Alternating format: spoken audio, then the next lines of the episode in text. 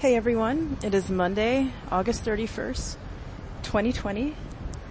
Coming to you from downtown Brooklyn today at the intersection of Court Street and Jarrah Street, which has been renamed Black Lives Matter.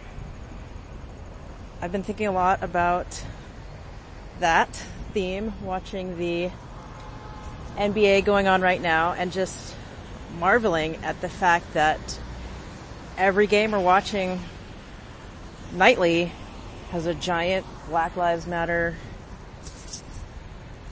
motto painted across the center court. Prime advertising real estate. And they're using it to communicate a very important message. Same thing with the backs of the jerseys. Metta World Peace started this, of course, and we're all just, the rest of the world is just catching up. But to see equality and justice and Breonna and say her name where normally you'd see the last name of these multi-million dollar ballers, it still kind of boggles my mind when, when I see it and also when I hear the sports announcers give airtime talking about it and also when I see, again, time that would normally be given to commercials um, to highlight stories about fighting injustice and about Black Lives That Matter. Um, it makes me feel hopeful, radically optimistic, um, but also making me question. You know, where is the MLB? Where is the NFL? Where are other great American sports and support and giving a vocal platform? Anyway, it's the last day of August. Uh, it's going to be September tomorrow. I have so many awesome, amazing things on my plate coming up, and I'll share more of those kind of huge updates in my world with you guys.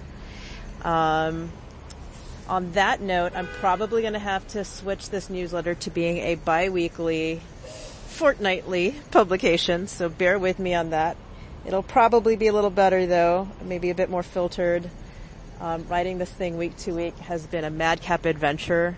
Um, it takes way longer than I think to gather all the links and pick the best ones and, and give them a think and package them up into something I think will be interesting or useful for you. Um, but I feel like as we go into fall and we start getting school and work on our plate, uh, there might be less time for my very amazing extracurriculars, but I will still be here, just, you know, every other week. One last thing that affected me this week, and of course, many, many others around the globe, um, was the tragic news um, of Chadwick Boseman. Um, I think lots of other people have said their tributes better.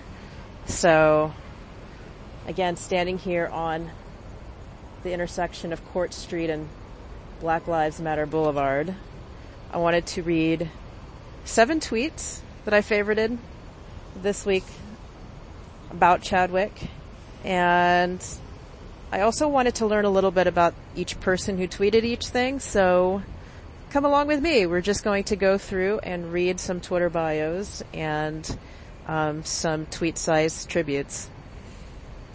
Uh, there's seven of them.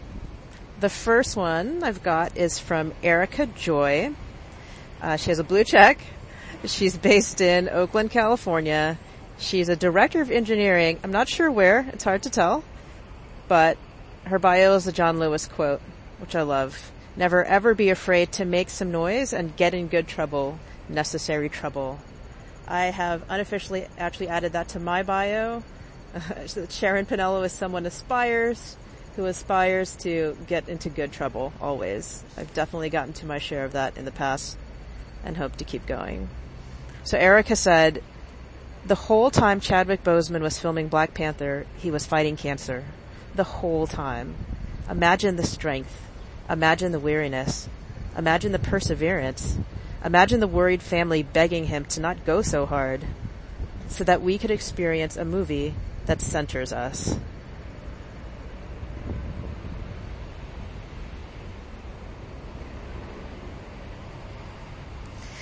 The next tweet is from someone named Jacqueline Grace Capitalism Comor- Comorbidity Lacey. Um, at the Velvet Days. Her bio says that she is a med anthro at AMNH, which I'm going to click on that. I, is it what I think it is? It is. She's, she's at the American Museum of Natural History, uh, and where she is a senior museum specialist uh, of African and Pacific ethnology, infectious disease museums, politics. Okay, this is this is an insane Twitter bio. I'm into it. Okay, she tweets, in this moment, reflecting on a memory that I scrawled in my notes at some point from earlier in the pandemic, in honor of Jackie Robinson, Chadwick Boseman donated $4.2 million to hospitals and black communities for the purchase of PPE at the peak of its scarcity. The 4.2, of course, refers to the 42 movie in which he played Jackie Robinson. Okay, third tweet is from Brie Larson, the actress. She tweets a photo of herself and Chadwick, and she writes, Chadwick was someone who radiated power and peace, who stood for so much more than himself, who took the time to really see how you were doing, and gave words of encouragement when you felt unsure. I'm honored to have the memories I have, the conversations, the laughter. My heart is with you and your family. You will be missed and never forgotten. Rest in Rest in power and peace, my friend. Of course, in the comments, everyone's crying. Everyone's getting into the superheroes and and the fact that Marvel actually hired a real hero to play a hero. Bernice King tweets, We never know what people are enduring. Humans, we are wonders. Thank you, Chadwick, for gifting us with your greatness in the midst of a painful struggle. I think so many of us identify with this longing to, to make an impact on the larger scale than yourself, e- even at the moments when it's most painful for you. And maybe those are the moments when it's even most possible. There's something about the pain that, that enabled, that, that clearly drove him, motivated him through that entire time.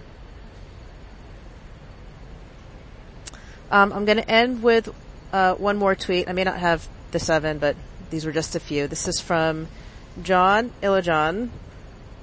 Hopefully I pronounced that right. He covers race for the New York Times, and he loves Trinidad, the Pistons, and his wife. And John tweets, this skillfully written piece is the best thing you'll read on the incredible way that Chadwick Boseman leaned into life. Um, so I'm going to add this article to my reading list for this week because I haven't read this yet. Um, but it's by Reggie Ugwu, and it's called "How Chadwick Boseman Embodies Black Male Dignity." And just struck by this black and white portrait. Uh, that's the cover of this story. Uh, the caption says, why is Boseman the go-to actor to play icons like Black Panther or Jackie Robinson? The director Brian Helgeland says, you just have that feeling that you're around a strong person. And so the article is about him being a peerless performer of moral authority. So, intriguing, moral authority. So, lots of feels about 2020, a dumpster fire year that has taken so many precious souls away from us way too early.